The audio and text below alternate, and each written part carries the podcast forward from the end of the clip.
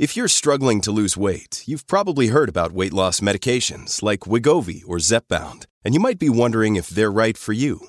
Meet PlushCare, a leading telehealth provider with doctors who are there for you day and night to partner with you in your weight loss journey. If you qualify, they can safely prescribe you medication from the comfort of your own home.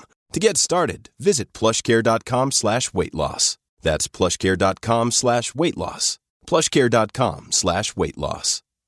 I don't know. I don't know where to go with it.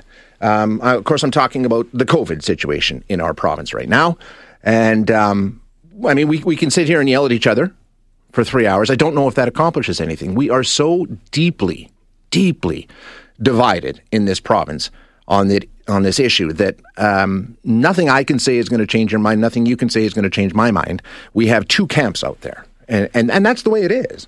Uh, and it, it, that became so apparent this weekend. You've probably heard the old saying, "The coach has lost the room." It's a pretty well used sports cliche.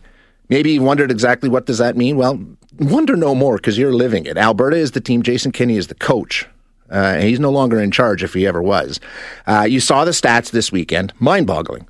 The highest per capita case counts in North America are right here in Alberta. Hospitalizations and ICU admissions are higher than they've ever been before.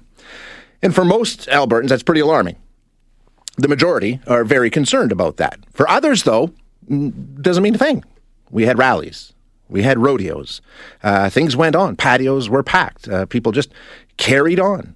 And, uh, you know, everybody in attendance had obviously no concerns about enforcement being brought in. There hasn't been to this point, so why would there be now? Uh, the Premier, how did he respond? Well, he sent out a tweet. Uh, this is what he says. On a personal note, I'm angered and saddened to see so many people selfishly put themselves ahead of others. Rodeo celebrates Alberta's Western heritage, a key part of which is our community spirit and looking out for others, especially the vulnerable.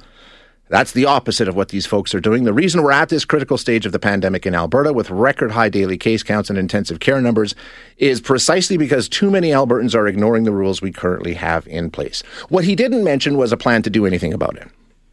To step up enforcement, uh, to increase restrictions, none of that. He's just sent out the tweet, uh, which came shortly after we found out that the Alberta legislature is being shut down and MLAs would not be convening in the legislature for the next two weeks, saying it wouldn't be prudent for them to gather amid the current crisis.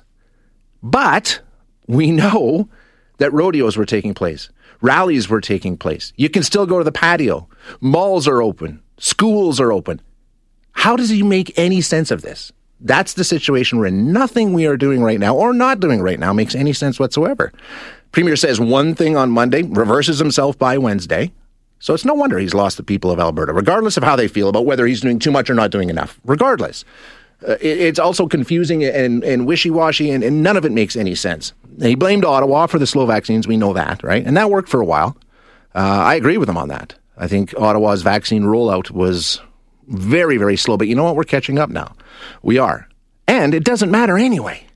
It doesn't matter anyway. He has a job to do, right? Finger pointing isn't cutting it. The federal government's the same federal government all the other provinces and territories are living under. It's no different. And we're double just about everywhere else in the country, if not more. So, my take the premier's paralyzed by politics, completely and totally immobilized, nowhere to go. He's got his own party, MLAs within his own cabinet that are holding him to task for bringing in any sort of restrictions. His rural base is at the ready to rip him apart if he brings in any more restrictions. And then you've got the rest of the province begging and pleading with him to please do something. And he hasn't chosen which way he wants to go on that yet. He brings in some restrictions, but if you take a look at them closely, they don't really do anything because of some of the rules around them, and they're not enforced anyway. So we're at a position now where I think the premier is in a box and doesn't know where to go. He does not know which side to run to. Uh, and we're just going to have to ride this out. I think. Will we see more restrictions? We could. We don't know. We know what the guidelines are. 600 takes us back to step one. We're way past 600 now. So do we do something? I don't know. We're going to have to wait and see. But Premier uh, under incredible pressure, right? But that's the job. He wanted to be the leader. It's time to lead. In fact, it's way past time to lead.